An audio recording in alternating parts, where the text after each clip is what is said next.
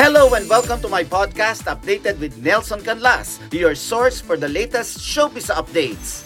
Ang makakachikahan natin ngayong araw ay unang nakilala bilang pambansang abs, pero ngayon itinuturing na rin siyang master ng anti-silos. At bukod sa pagiging aktor at unbothered boyfriend ni Kapuso Primetime Princess Barbie Fortesa, isa na rin siyang lehitimong businessman. Tara na't mas kilalanin pa natin ang nag-iisang prof and now as CEO, Jack Roberto. Jack! Hello. Or should I say Professor Jack? And CEO Jack, alam mo, iba-iba na mga hats mo ngayon eh. Unahin ko muna syempre yung katatapos lang ng taping nyo nung The Missing Husband. How was it? yung experience, ah grabe, parang na-miss ko yung action talaga nung nagbalik kami sa sa ganung grind. Ah, Mm-mm. sobrang na-enjoy ko, na-miss ko, and ah, I'm looking for more more pa na ganung mga role. Oo, yan. And I, you know, I I also want to see you in that kind of material. Sa totoo lang, yun talaga yung comfort zone ko eh. Drama Mm-mm. actions. Ah, looking forward pa ako na mabigyan pa ng mga ganung role and na-enjoy ko siya eh. Kasi iba-ibang emotions. May, minsan masaya, minsan in love, minsan Mm-mm. Pero yung pinaka-highlight kasi nun, may action. Kasi formula na yung, kahit naman romcom, lagi meron yung malungkot na part, meron yung masayang part. Pero yung action, iba eh. Siyempre, ah, bukod dun sa drama, yung nagdadala talaga ng show, yung mga fight scenes, yung mga barila, yung mga pasako, di ba? Yung Sobrang- mga adrenaline-packed scenes, ganyan. Yes, hindi na hindi siya naluluma eh. Talagang nakaka-amaze pa rin eh even sa set pag nakikita mo kung paano siyang pine-prepare and paano siyang kinukunan and paano namin binablocking yung mga bagay-bagay para maging believable sa screen. Talagang Mm-mm. sarap niyang gawin. Mm. Jack, pag ganitong may natapos kang malaking project, how do you reward yourself? Usually, pag parehas kami ni Barbing walang trabaho pa, ginagrab na namin yung opportunity na yun para makapagbakasyon. Pero teka, ang huling bakasyon nyo, Bohol ah. Yun nga, mga ganon. Buhol. Matagal-tagal na yun ah. Nagpaplano kami sa Japan eh. Kaya lang, kinakalkula pa namin yung taping niya ng pulang araw. Parang sasapaw dun sa araw ng taping nila. Might as well, i-move muna ulit namin. Ang pangit naman kasi mag-travel mag-isa, di ba? Kaya mo bang mag-travel mag-isa? Are you the type? Kaya naman. Recently, nagpunta ako ng Thailand para dun sa mga gulong ng mga pang-off-road. So, Mm-mm. pumunta ako dun mag-isa. Actually, may kasama ako pala na parang representative nung brand. Tapos, Mm-mm. pagdating namin doon, ah parang ako lang, alam mo yon yung ikaw lang mag-isa nakaka-appreciate ng lahat-lahat. Oo, kasi alam mo, Jack, ako, kaya ko mag-travel mag-isa. Pero ayoko nang mag-travel mag-isa kasi unang-una, ayoko sa eroplano lalo na pag long haul. Siyempre hindi mo kakilala yung katabi mo or minsan wala kang katabi, 'di ba? So Oo. parang ang lungkot, 18 hours ka sa biyahe tapos pagdating sa hotel room, 'di ba? Takot pa naman ako pag mag-isa ako sa hotel room. May mga, siyempre, mga experience din ako sa ganyan. Lalo na pagka nagra-ride kami, tapos kanya-kanya kaming kwarto ng mga co-rider ko. Siyempre, ano, minsan, ano, imagination mo, naglalaro eh. Tapos hindi mo alam kung totoo na ba yan or panaginip lang, bigla kami mga naririnig, di ba? Okay, malapit na ang Pasko. Mhm. Ano ang plano mo? Of course, silang araw na lang eh. Kaya nga eh. Ano, siguro yung preparation ko sa birthday ko muna, kuya. Yung December 2. So, Uy, medyo oo nga, happy birthday first of all. Thank you, thank you. Naghahanap tayo ng venue. Siyempre, mga may invite natin ng mga friends and uh, yung mga food. So, Mm. sa Christmas naman, after ng birthday ko, ano na yun eh. Actually, sabay na plano ko na yan eh. Ah, namimili na rin tayo ng mga gifts para kasi siyempre hindi mo talaga maitatanggi. Dati tayo pa yung natutuwa pag magki-Christmas, 'di ba? Pero ngayon, parang No. Tayo na yung nagpe-prepare ng mga regalo, tayo na yung ah, nag-iisip ng regalo sa mga kaibigan natin, sa mga ah, anak ng mga kaibigan natin. So, hindi na talaga may iwasan O, yan. tsaka yung mga inaanak mo. Na anak ko, yan. So, mga, para magplano ahead of time, mas magandang mamili na ngayon na. Yung Pilipino kasi, last minute lagi, eh, tsaka mamimili. So, Mm. pagka sumabay ka doon sa sa ganung mga panahon, nako, ang hirap ng mamili, ang hirap minsan ubusan na, minsan So, mo You're the type na namimili ka ng regalo. Ikaw talaga yung personal na, ah, ito bagay kay ano to. Yes, tsaka tanda ko yung mga nairegalo ko na kasi minsan iba-iba yung Disney princess na gusto nung inaanak. So minsan ano, naibigay ko na ba to isipin ko yung karakter na to tapos ma- eh, tanda ko lahat, kuya. Alam mo, kakaiba ka kasi karamihan ng lalaki na kakilala ko, they're not the type na namimili ng regalo. Ikaw ba, pati, pati ba pagbabalot, ikaw rin yun? ay pagbabalot din na sa shop. Pero Oo. yung, yung regalo kasi ah, natutuwa ako na nakikita ko pagbigay ko rin sa inaanak ko, binubuksan sa harapan ko tapos makikita mo yung genuine na Yung reaction. reaction. So, alam mo pag nagustuhan, alam mo pag hindi. Ik- ikaw ba, kung ikaw yung tatanungin, ah, kung may hihiling kang regalo kay Barbie, Mm. ano to at bakit? Parang hindi material things eh. Kasi ano, para sa amin, mas maganda yung parang nakapag-travel. Halimbawa, meron kami gustong puntahan or bakasyon.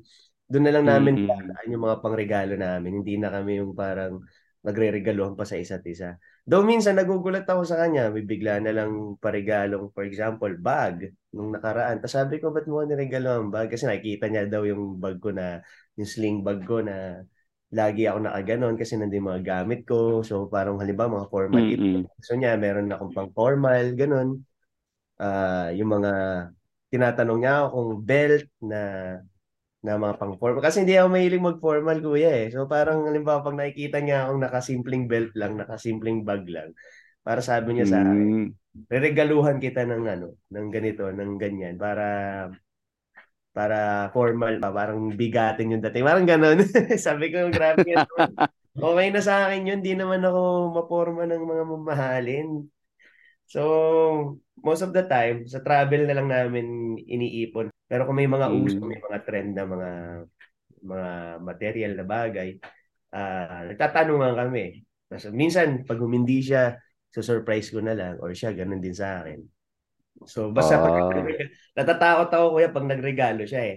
Kasi syempre, ikaw, as a man, kailangan mo rin magregalo para sa kanya, di ba? Hindi yung parang ikaw lang yung naregaluhan.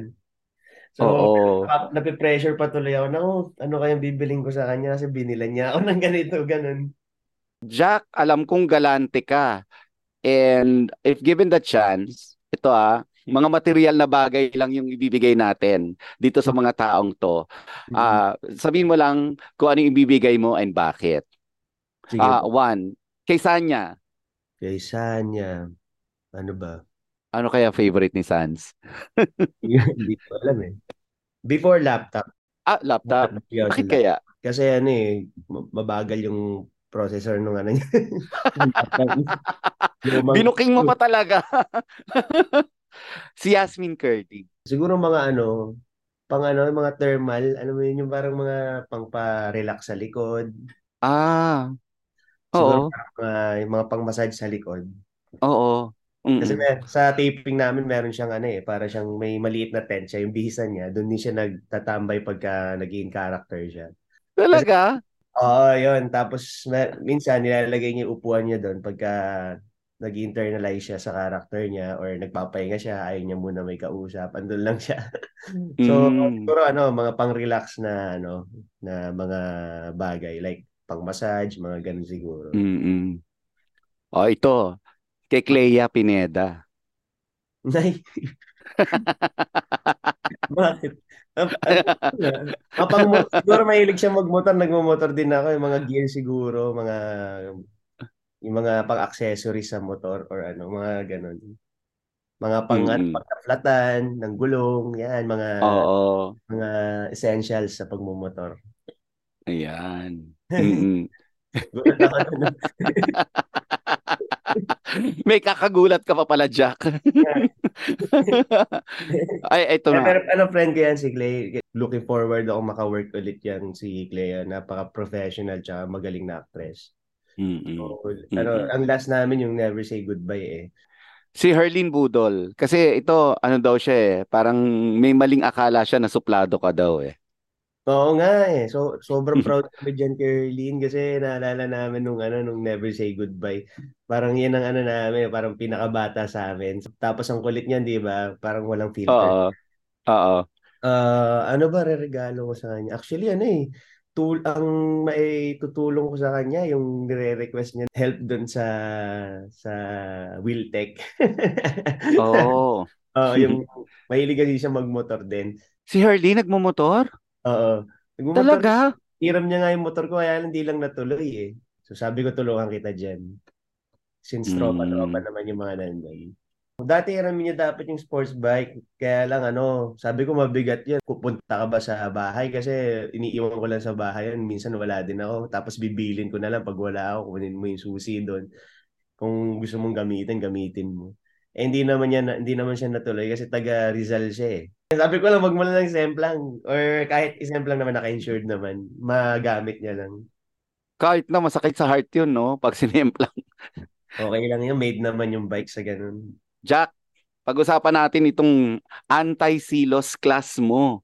Kasi ah, yeah. alam mo, you know, nagva-viral yung mga collab mo with ano eh, with um, mga kapuso celebrities, of course. Ah, paano ba nagsimula itong anti-silos class na to? Actually, kuya, alam mo, kahit ako hindi ko alam paano nagsimula yan eh.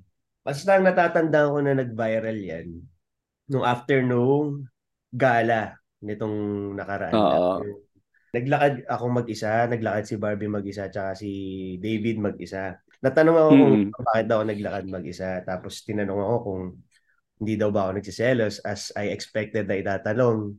Tapos sabi ko, Mm. parang hindi, professional lang tayo, etc. Tapos nag-went viral na yon na parang yung tao, hindi ko alam, for some reason, nakas, yung simpatya nila na hindi ko naman, kumbaga hindi ko naman na-expect or hindi ko naman kailangan, bigla, kasi wala naman talaga akong dapat ipagkaselo. So sila yung parang hindi naniniwala, tsaka ah, parang sinasabi nila, oh, hindi ako, parang kung ako yan, ganito, ganyan, ganun.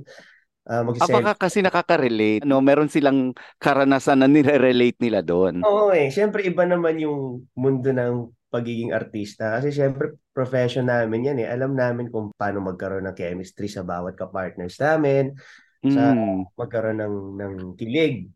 Yun yung trabaho namin eh. So parang for me, hindi siya kaselos-selos. So, hindi tinatanggap ng tao yung rason na yun. Parang mas cute paglaruan na, hindi, nagsiselos si Jack, Selos hindi. yan, oo. Yun, selos pa rin yan, yan. So, iba, yun, ginawa nila ng meme ngayon sa tik sa Mm. sa social me- media platform.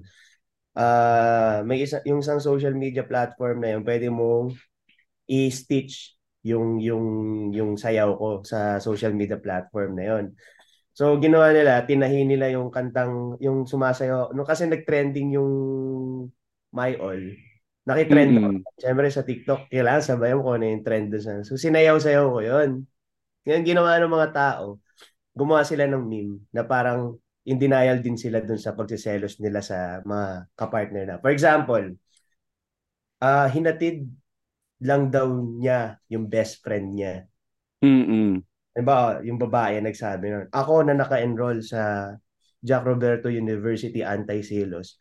Tapos biglang ano, parang sumasayaw lang ako doon, gina, in-stitch lang yung sinasayawan ko lang yung parang ganun. Yun yung logic, parang sinasayaw ko lang yung pagsiselos. Kaya naging anti Oo. dance. Naging anti-silos dance yun, nagkaroon ng Jack Roberto University, nagkaroon ng ano, anti-silos club. Yun mga ganun yung parang ginawang meme ng mga tao. So nung katagalan, hindi kasi ako nagre-react pa dun sa social media na yan eh. Parang hinahayaan ko lang na yung mga tao. Tapos talagang kala mo, pagka nag-FYP ka, kala mo page ko yung ini-stock mo kasi puro ganun yung nakalagay. Mm. Wild. So ngayon, parang promo na rin sa The Missing Husband. Oo. Pati si Sanya, 'di ba? Kinunan mo si, Yung, si, yung Ka- mga si. Kai, si Christopher Martin, si Jeric Gonzalez, pati si Sofia tsaka si Allen eh. Yun, yun, yun sila na ginawang, tinanong ko lang. Tapos parang inedit-edit ko lang siya. Kumbaga sinakyan ko na. Parang Oo. sa kesa mapikon ka or ma, ano, matoxican ka sa mga pambabash nila and sa paggawa ng meme sa'yo. So, sa akin naman, parang hindi naman siya parang ganun ka-harsh eh. Hindi naman siya ganun ka, Mm. pa- parang kapang, ka, kabash-bash. So, Mm-mm. pinog show ko na. Sina, sinabayan ko na yung trend. And after nung, nung pinost ko yun, ah na-post sa 24 oras sa mga social media dun sa social sa sa social media platform na yon parang nag 5M views agad sa iba pang social media platform ganun din so Eh parang, kasi nga Jack, ang daming-daming nagseselos. oo nga eh marami pa sila Tapos Ikaw biglang pa naging professor ng mga seloso. Oo nga.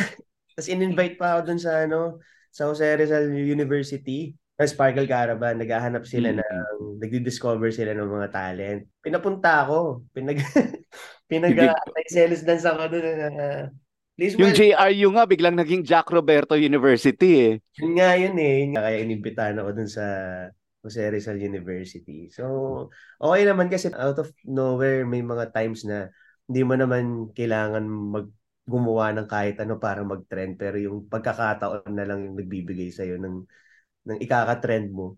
So kahit hindi ko naman in-expect yun, kumbaga hindi naman ako nagko-comment or nananay. Tahimik lang din ako sa sa mga ganun. Pero nung parang madami na nag nagbibiro sa akin na na prop jack ganyan yan. So sinakyan ko na. Oo. So kaya lalo umingay. Pero Jack, tayo lang nag-uusap ah. Never ka bang nagselos? Like, kahit isang beses? Kay madam, Oo. Sabi ko even even before na na hindi pa hindi pa pumuputok yung barda. Ah, wala kaming ganun eh. Kasi Mm. most of the time ginagawa namin biruan 'yon sa isa't isa. For example, Mm-mm. sa yung kay Dennis Trillo. Tapos ako rin, Mm-mm. Nilin Mercado before. So pag nagbiruan kami, no, parang normalan na lang namin. So hindi hindi mo talaga makikita kung may nagsiselos ba or wala. Kasi parang ganun na Mm-mm. normal na namin, parang kami pa nga nagpupush sa isa't isa. Oh, kasabi, kasama mo daw sa trabaho si, ano ah, Dennis ah, happy ka. Ang ganun ang biruan namin eh. Oy, Mm-mm. sinulog kami ni, nakita ko sa, ano, si Miss Jenny Lynn, ganyan, ganyan. Tapos namali pa nga ako ng sinabing pelikula. Sabi ko, tapos tawa siya. Din eh. Ah, How are you and David? Like, hindi ba kayo nagkakailangan pag nag knowing na syempre sabi mo nga hindi ka naman nagseselos and siya rin Mm. naman ah, I know well meron din naman siyang sarili niyang buhay ano. Paano kayo pag nagkakasalubong kayo or nagkakasama kayo, sa isang event? Tropa Mm. ko eh, kasi even before, yung sa Heartful Cafe, doon kami naging magkaibigan dahil nung nag-lock-in kami doon ng, ah, parang I think five days lang ako naka-lock-in, no, pero sila matagal na. Mm-mm. So, yung daily routine niya sa pag-workout, sumabay ako. Tapos tinuro niya sa akin yung routine niya ng workout. Tapos nag-basketball, basketball din kami doon. Tapos naging magkakwentuhan din kami pagka walang, Mm-mm. walang taping day, ganun, rest day. So, hanggang sa nung, ano, nung lumabas na ako nung lock-in, nagtatanong pa rin ako sa kanya, bro, ano nga ulit yung workout na pwedeng i-alternate sa ganito? Para kasi circuit training siya eh. So, Oo. tinuro, tinuro niya sa akin yun, nung pandemic, doon ko natutunan yung mga workout sa, ano, sa circuit dahil sa kanya. Tapos, ah after nung Heartful, Ca- Heartful Cafe, bigla silang naging magka-partner naman ni Madam doon sa Maria Clara at Ibarra. Mm-mm. Mm-mm. Ayun, tapos ano, nagka-message ko pa rin siya. Kino-congrats ko nga sila. Sila na parang biglang skyrocket. Mm-mm. Mm-hmm. Support ako sa Mm-mm. kanila ko yan. And si David din, ganun. Recently lang, nag-message din siya sa akin. Nagtatanong kung pwede daw kami mag-collab sa ano, sa Mm-mm. ah, Puya Korea ba yun? Yung sa ano niya, Naku, restaurant. gusto ko makita yan ha. Yung Sabi collab na yan ha. Sige. Sabi ko, wala namang problema. Pero ikaw, anong anong realization mo dun sa or mga natutunan mo dun sa naging viral yung anti-silos? For me, kuya, ano eh. Kesa magpaka-toxic ka, i-overthink mo lahat ng sinasabi sa'yo, lahat ng ginagawang meme sa'yo. Mas makapag-isip ka kasi kung relax ka lang or hindi ka masyadong Mm-mm. nagpapa-apekto ron.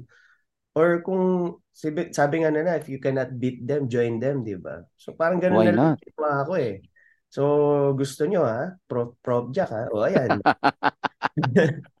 Every time Oo. na ano, na may request kayo, walang problema. Sayawin ko yung anti-sales dance na yan. And uh, masaya naman sila. And after, no, parang hindi ko ina-expect na sasabihin nila na nakakatuwa si Jack. No? Hindi siya pikon. Ganun yung mga nabasa kong feedback eh. Yun naman, yung ka naman in person talaga eh. Hindi, ka pikon, mild-mannered. Parang, oo lang, sige. Basta okay lang, bahala ka. Parang ganyan. Ayun. Eh dahil nga, may- eh dahil nga minahal ka ng mga fans as Professor Jack, eh may mga nagpadala sa amin ng mga questions, nanghihingi ng advice. Bring it on. Oo, Prof. Jack, bakit ganon? Ang girlfriend ko, nakikita kong mas masaya kapag kasama ang tropa niya. Anong dapat kong gawin? Prof. Jack, Mas masaya siya pagkasama tropa niya. Baka naman best friend niya yun. Baka naman mas nauna yung mga kaibigan niya na yun kesa sa'yo. Baka naman meron silang mas pinagsamaang malalim na sa inyo. so intindihin. Ah. Kumbaga intindihin mo. Intindihin mo na lang kasi huwag ka na lang mag-overthink or isipin mo talagang friendly lang yung girlfriend or boyfriend mo, di ba? Mm, naman kasi may may mga kanya-kanya privacy tayo kumbaga eh. Minsan gusto natin ah papaalam tayo nakasama natin yung tropa natin, di ba? Or mm, kasama natin yung mer meron kang lakad or etc. So minsan hindi rin okay din naman kasi yung meron kayo sari-sariling lakad para healthy pa rin yung relationship nyo. Basta alam nung kapartner mo kung nasan ka, mag-update kang nasan ka. I-secure mo lang sila na hindi sila mag-worry na ano ba nangyayari na sa'yo, na aksidente And no secrets, ano? No secrets. Na-aksidente ka Mm-mm. ba? Or nasan ka ba ngayon? Safe ka ba? Yun lang naman ang gusto nila eh. Mm-mm, Mm, Ako mm-mm. nakatrack ako kaya walang problema. Okay, number two, Prof. Jack. Ano ba dapat mas matimbang sa relationship? Oras na magkasama kayo o oras sa kanya-kanyang buhay? Depende yan eh. Kasi kung yung oras na magkasama kayo eh wala naman siyang ginagawa. Why not? Ang sarap kaya nun pag lagi kayong magkasama. Pero pagka meron naman trabaho yung partner mo or meron mga priorities na ikaka-unlad niya rin or ikaka-improve niya, mas bigyan din ng oras yung mga ganong bagay kasi ah para sa improvement yun ng isa't isa eh. Hindi naman yun parang lagi na lang kayong magtititigan, lagi na lang kayong magkasama pero later on magiging problema niya financial or magiging problema niyo yung mga bagay na gusto niyong gawin pero hindi niyo nagagawa. Mas maganda yung merong opportunity sa mga bagay-bagay na posibleng pagkakitaan, maging business, etc. or ika-improve ng bawat isa sa inyo. Self-improvement, di ba? Kaysa ibagsak mo yung sarili mo. Kaya nga eh. Oo. Ito pa, Prof. Jack. Nakikilala lang daw ako dahil sa girlfriend kong maboka sa mga barkada or sa grupo. Ano ba dapat kong gawin? So, kumbaga, nagkaka-personality lang daw siya dahil sa girlfriend niyang, alam mo yun, yung mabangka. Ah, paano ba yun? Baka naman mas close niya yung mga friends niya na yun.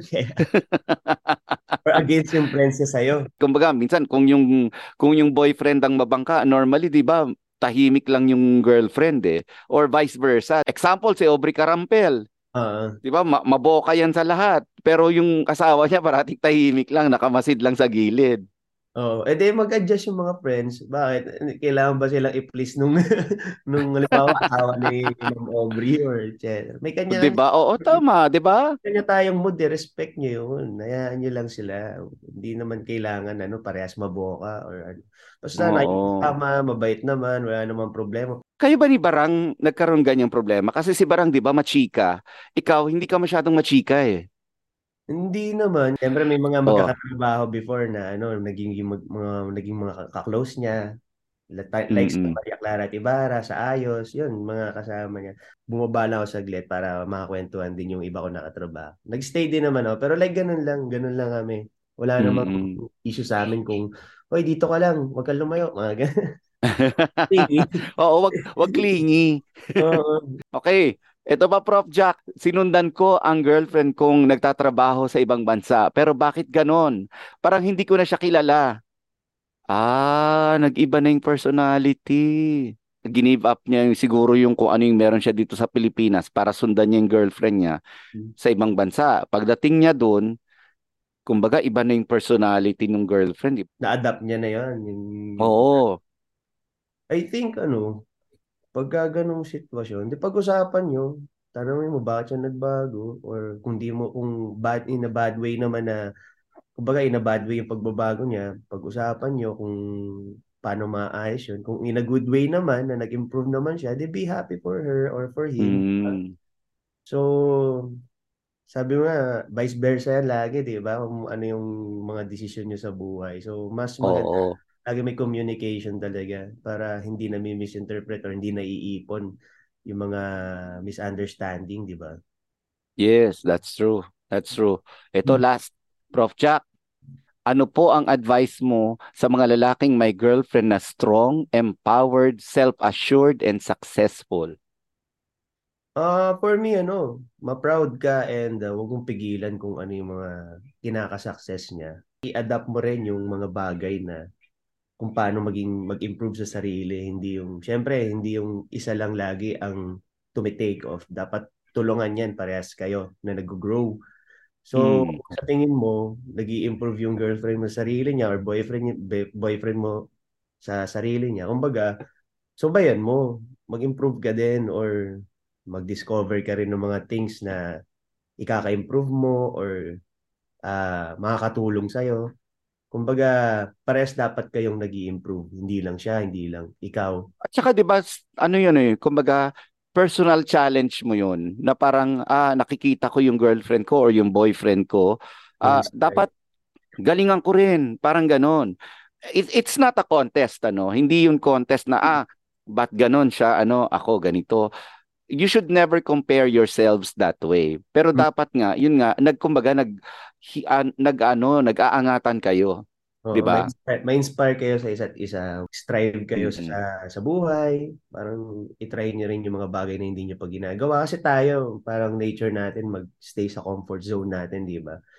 Pang, Mm. hanggang sa parang matry pa lang natin yung bagay na yun, doon pa lang natin malalaman na kaya pala natin gawin. So, hanggang maaga pa, hanggang bata pa, di ba? Try ka ng try ka ng mga pwede mong maging ano, ma- makatulong sa'yo, ah, mag-improve ng personality mo or makatulong sa'yo na makapagtayo ka ng business. Ganun. Sa, sa, sa social Mm. media naman ngayon, lahat nandyan na ngayon. Kung ano yung mga tips, kung ano yung mga pwede mong pag-aralan, kung ano yung mga pwede mong gawin kahit nasa bahay ka lang, ano yung mga skills na pwede mong improve, di ba? For example, vlogging. Ah, so, na Oh, yan. Kung kung dati wala kang lakas ng loob mag-travel, travel vlog, or wala kang idea kung paano kunan yung mga yon. Ang dami na ngayon sa YouTube, sa... Tsaka kung ano yung, di ba, kung ano yung hilig mo, kung hilig mo bang magluto, mag-bake, mag, ang daming pwedeng gawin. Di ba? Kung saan ka magiging magaling, yun yung puntahan mo. Yes, nung pandemic nga lang, eh, ang daming naging chef, ang daming naging, kumbaga, ang daming naging ah, Mm. mga, mga instructor, di ba? Yeah. Hindi kasi, di ba, kung sa tingin nila doon sila magiging magaling, why not, di ba? Eh, all for self-improvement ito eh. Hanggat nandyan ka, tatanda ka na lang talaga na yun na lang talaga. Pero kung willing ka to learn, to improve, maraming ano eh, way eh. Yung toxic Filipino trait na macho ang, ang lalaki, dapat siya yung mas successful, siya yung mas malakas. Kaya, syempre, di ba, pag na, naapektuhan ka nun, parang, ay, Kaya nga eh. Sa akin, kuya, ang lagi kong iniisip, yung pagiging risky ko ngayon na at least pagka ginawa ko to, kung di man ako mag-succeed dito, natuto ako. Kung Mm. mag-succeed totoo ako, yun. mas better. So win-win situation, di ba? Pag nag-succeed ka, mas okay. Pero pag di ka nag-succeed, natuto ka. At least May ginawa. natutunan ka. Yung, Natutunan ka. ano, yung lesson na natutunan mo, hindi pwedeng bilhin ng pera yun eh. Yes. Kumbaga, Mm-mm. papare yung na-experience mo talaga siya kaysa narinig mo lang siya sa ah, sabi-sabi kasi hindi mo paniniwalaan. Unlike talaga yung parang nagawa mo siya tapos biglang na-realize mo ganito nga. Dapat Mm-mm. dapat kong i-improve. Parang sa business, yung ngayon kuya, yung pinasok ko talagang, syempre, struggle. I, I think nung ano nung Halloween party no nakita tayo. Sabi mo excited ka for this year da, bago magtapos ang taon kasi ah, ito yung parang Jack as a businessman. The Ah. first time mong mag-business. Okay, kuya. Yung JC Essentials, ah idea ko siya nung ano pa, nung pandemic pa.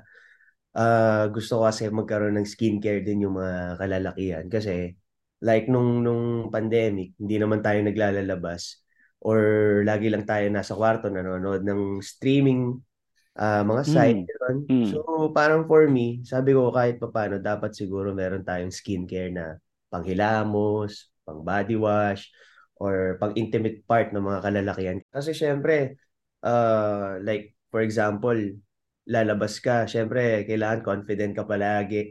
Alam mong nag nag uh, skincare ka, so wala kang worry na hindi maganda yung skin mo paglabas mo. Mga ganun, parang nakadagdag confidence lang siya talaga eh na uh, even kami mga kalalakihan, meron din kaming routine sa sarili. Pero Mm. napaka-basic lang nung sa akin. Kumbaga, hilamos lang.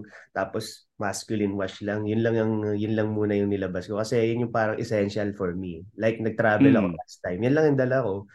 Ah, isang soap na for face and body, tsaka isang for intimate part na na masculine wash. So, inaisipan ko siya para sa mga ah, yung men's health din, to improve men's health. And of course, yung Mm. advocacy ko na yung hygiene sa mga kalalakihan, ah, laging nandun pa rin. Teka muna, why the need for an intimate wash sa lalaki? Mas sensitive talaga sa intimate part. Kasi yung skin doon, actually, mas nung nag-test kami nung product namin, dito lang sa may sensitive part sa likod ng tenga namin tinatry. Kasi ito yung Mm. pinakamanipis yung balat dito na parang katulad din ng ah, balat doon sa intimate part natin. So, Mm. nung nung pagka meron siyang parang halimbawa makati sa ganito or ano may reaction sa Oh, binabawasan- allergic reaction. Oo, binabawasan namin hanggang sa talagang ma-perfect yung yung formulation niya para dun sa intimate part ng mga kalalakihan. So, pwede sa mukha, actually mas gentle pa siya pag ginamit mo sa mukha kasi nga yung skin dun sa baba mas sensitive kaysa sa mukha. So, Mm. um, trinay namin siya ng trinay hanggang sa ma-perfect namin yung formulation niya bago namin i-release. Yung sa mukha naman, yung face and body soap namin, ah pang exfoliate kasi siya na merong moisturizer din ah to cleanse yung face and body. So kaya ah iba talaga yung skin sa mukha, iba yung skin sa katawan. Ayan siya. J. Cole, ayan. may, may cooling Okay. effect. May, may cooling effect siya. Kaya, Ah, kaya J. Cool. Okay. Ang intimate part lang siya. So, yun yung, yung impress ko sa kanya. Pag before tayo, ba, galing work, tapos minsan, tamad na tayo maligo, hilamos lang, di ba? Tapos underarms, tsaka intimate part. Pwede actually siya sa underarms para hindi bumaho, hindi umasi. Importante yan. Yung pang-block ng bad odor. Yeah, so yun talaga eh. Kasi, ah, syempre, ano, akala ng mga babae, sila lang din yung may, may feminine wash or sila lang Mm. care sa intimate part nila. Dapat meron din tayong gano'n kasi dagdag, ano yun, kumbaga, dagdag confidence na and uh, impression din sa'yo. Di ba, ng partner mo? Oo. Oo. Eh, ito ba, itong, itong ano mo, itong sa mga, itong mga sabon mo, saan na ba ito nakarating? Dito lang ba sa Pilipinas yan? Or ah, are you selling also abroad? Actually, kuya, may mga nag inquire din sa abroad. Ah, ang sinasabi ko sa kanila, direct sila dun sa social media page namin para ma-coordinate ko sila dun sa mga admin ko at masabi sa Mm-mm. paano yung proper way to order, to ship, and yung mga papers na kailangan. So, ganun kasi pagka magpapaship ka ibang bansa, may mga ininging papers yan. And meron tayong mga nakaprovide na ganun sa mga gustong maging distributor sa ibang bansa. Dito sa Pilipinas, meron tayong mga regional distributor. Kailangan hands hands-on ka talaga and alam mo kung paano siyang patakbuhin. Alam mo kung Mm-mm. ano product mo, alam mo kung ano yung yung target market mo, yung ah, kung paano mo siyang i-introduce sa tao. Mahalaga yun. Mm-mm. Pwede yung Mm-mm. after mo i-launch, okay, may business ako, ito yung product ko, tatayo ka lang ng page mo, lalagay mo lang yung mga mga product mo. Hindi siya gano'n. Hindi siya gagalaw, hindi siya magsasucceed. So, medyo hands-on ako sa part na yon. Ako mismo yung everyday dito sa office, kasama ko yung admin ko and yung mga tao ko dito sa ano sa office. And ginagawa namin yung mga nagbe-brainstorming kami, ano yung mga ipopost, ano yung mga yung mga sasabihin sa live, ganun Mm-mm. ano yung mga pwede pang gawin para tapos na yung makipag yung mga kausap din namin yung mga distributors namin ah, ano yung mga sales nila Ina-update mo talaga. yes kakausapin muna namin yung mga distributor kasi syempre hindi kami pwedeng magbaba ng sarili naming price dahil mayroong mga masasagasaan na mga Mm-mm. seller, Mm-mm. city distributor or provincial Mm-mm. distributor. So kailangan coordinated lagi sa mga sa mga distributors mo and sa admin para yung mga Mm-mm. ipopost mo wala kang wala kang parang walang nalulugi na mga Mm-mm. investors mo ganun po. Jack, anong nilulook forward mo? Siyempre, malapit nang matapos ang 2023. Anong nilulook forward mo sa 2024? Ako, nilook forward ko sa 2024 yung matapos na yun rin yung bahay ko kasi Mm. ah, ah, parang next year pa yung tapos niya eh. And as of now, na, na ano, rough finish na. So nakikita mo na yung yung structure ng bahay mo. Nakatayo na. Tapos nagpa-plastering na sila and ah, waterproofing. Ini- Inihintay ko na lang yung roof. Tapos finishing na. So finishing medyo matagal din yun. Aabot pa next year. Isa yun sa nilulook forward ko. And of course, itong JC Essentials na mag-succeed skyrocket pa. And yung mga upcoming products pa namin na ilo-launch. Very excited ako doon na alam ko Mm. talaga magugustuhan ng mga ng mga consumers kasi uh, requested sa akin yun eh. Na even nakakilig kasi hindi ko pa nasasabi sa kanila na ilo-launch ko yun. Yun na yung nire-request nila. So abangan nila yon sa mga pages namin. Ilo, ilo, ipopost namin yan soon yung mga upcoming products namin. And of course, syempre yung, yung sa showbiz part naman, yung mga offer pa sa akin sa ano sa mga soap kasi syempre first love ko talaga yung acting and passion ko yan. Mm-mm. Na kung ano man yung role na mabibigay sa akin sa upcoming 2024. Ako naman di naman ako namimili po, pero like gusto ko lang talaga magtrabaho ng ano ah yung, yung passion ko sa acting naman. That's right. And ah sabi mo nga, birthday mo na. Very soon. Hmm. Ilang taong ka na ba sa birthday mo? Ako 30 na. The 30 na. 30? Naku, meron age na ba to sa'yo? Ah, s- varying age, parang ang kasi ang goal ko talaga, kuya, ano muna talaga, mag-succeed muna sa business po, tsaka sa mapagawa ng bahay. Eh, ayun na nga, nakapagpagawa ka na ng bahay. Ay, babayaran ko pa yon kuya. Utang pa. so, hintay pa nating mabayaran. joke lang, joke lang. Malay natin, hindi naman tayo nagmamadali, pero syempre, anytime, any moment, pwede naman na. So, abang-abang na lang sa mga, ano, sa Oo. nangyari pa. Or, or, di ba? Hindi naman nagmamadali eh, actually. Nagmamadali, oo. Mm-mm. Tama yan, tama yan, tama yan. biglaan daw, di ba? Na talaga Oo. susuo. Or bibiglain na lang, or bibiglain na lang kami lahat, ganon. Pwede, pwede. Wala, malalaman nyo naman po yan, if ever. So sa ngayon, nakaka-launch lang ng business eh. O, improve Sa bagay, no? There's a lot to look forward to. Um, sa mara ang dami mong gagawin sa 2024 na realize ko lang. business, tas yung ano, yung ah, bahay, ganun. Tas siyempre may Mm. showbiz din. Mm, Eh, ganun talaga, kayod-kayod. Kailangan ano eh. Hindi pwede Oo. relax-relax lang tayo dahil Tsaka bata pa yung 30. Bata pa yan. opo, kayang-kaya. Oo. Jack, I normally end uh, the podcast by turning the tables around. Ikaw naman ang magtatanong sa akin ng isang question. Ah, talaga? Kahit na anong question ito. Tapos try kong sagutin.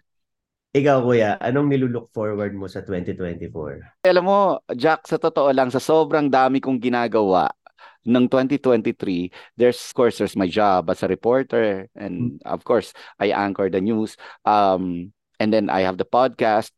And I have, uh, well, on the side, meron din akong business. May restaurant business kami.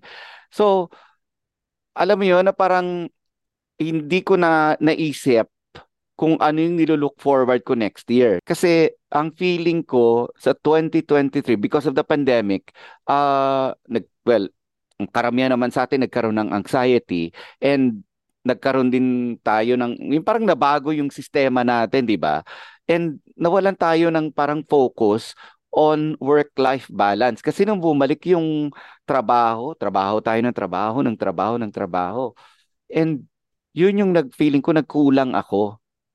So in 2024, I would want to probably make time away from work. So yun, ipa-project ko yan sa 2024 na magkaroon ng work-life balance kasi ang dami kong nakabinbin na gustong gawin away from work. Gusto kong mag-camping sa bundok. Gusto kong mag-travel sa meron kaming yung husband ko parati kaming may listahan eh kung saan yung mga gusto naming puntahan. And pati yung mga restaurants na gusto naming kainan. So, minsan machi-checkan mo yun, pero minsan makakalimutan mo na, oy, may listahan pala tayo.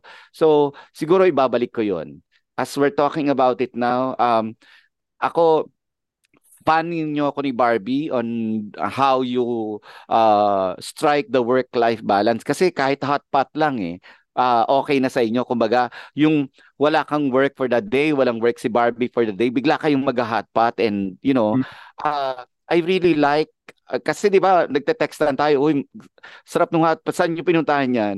Or saan uh, yung samgyupsal yes. na yan? So, yes, alam mo yan, kasi nakakatuwa eh. And talagang pinupuntahan talaga namin din yun.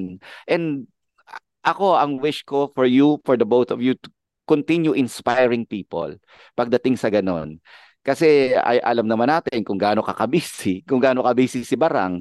Pero marami kayong nai-inspire na parang, ay oo nga, ano, bakit nga hindi ako mag-dinner ngayon with my partner? Why don't I make that trip to ganito?